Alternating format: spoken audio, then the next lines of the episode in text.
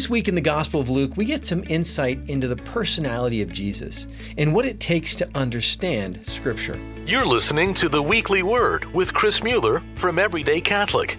In Luke 24, 35 through 48, we encounter the resurrected Christ. Now, this story immediately follows Jesus' appearance to the two disciples on the road to Emmaus. And in that passage, Jesus appears to two disciples as they were walking along the road to Emmaus. As the disciples walked, they spoke of Jesus' passion and his resurrection, and not recognizing the Lord, they proceeded to tell him all about it. Now, I love this story. I mean, Jesus knew that they were talking about him, but he let them tell him anyway. And then he explained to the two from Scripture what God had done.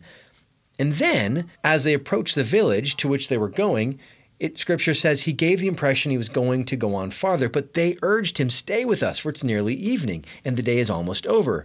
And so Jesus went in to stay with them. And it happened that while he was with them, they ate dinner. And Jesus took the bread, said the blessing, broke it, and gave it to them. And with that, their eyes were opened, and they recognized him, but he vanished from their sight. You know, there's something so playful about the resurrected Christ. I mean, it's almost flirtatious. I mean, I can't help but think of the passage from The Lion, the Witch, and the Wardrobe, in which C.S. Lewis describes Aslan, the lion, also newly resurrected, as almost being kitten-like. And here they recognize Jesus, and poof, he's gone.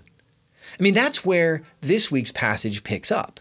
See, those two, they raced back to Jerusalem to tell the apostles what had happened. And in Luke 24:36, it says that while they were still speaking about it, he, Jesus, stood in their midst and said to them, "Peace be with you." Again, there's something so incredibly playful here, something wonderful.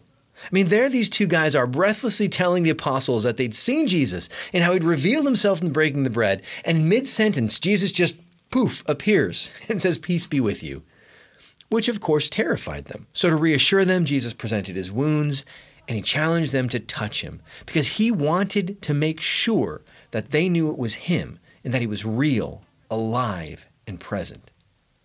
I think sometimes in our desire to honor the Lord, we lose sight of him. I mean, we can get so focused on the paintings that we miss the person. Jesus was, is, and always will be a real person with a real personality. Yes, he's God. But that doesn't make him less alive. It makes him more alive. We're called to live in relationship with the person of Jesus Christ through the power of the Holy Spirit.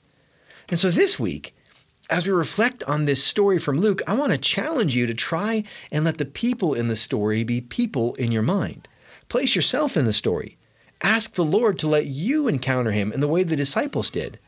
And I'll give you the key, what makes it all possible. Okay, actually, Jesus gave you the key in Luke 24:45. It says, "Then he opened their minds to understand the Scripture."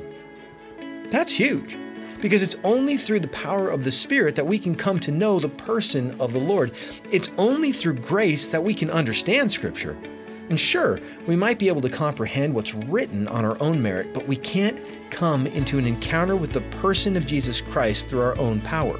So this week, dive into the Gospels and ask the Lord to let you encounter him like the disciples did. And pray that the Holy Spirit would open your eyes and your heart to know not just the idea of Christ, but the person of Jesus Christ. The real person of the Lord who has a real personality. God, let me know you. This has been The Weekly Word from Everyday Catholic. Everyday Catholic is a 501c3 nonprofit, and we depend on the support of listeners like you. If this podcast is serving you, please consider going to everydaycatholic.com/donate and making a monthly pledge.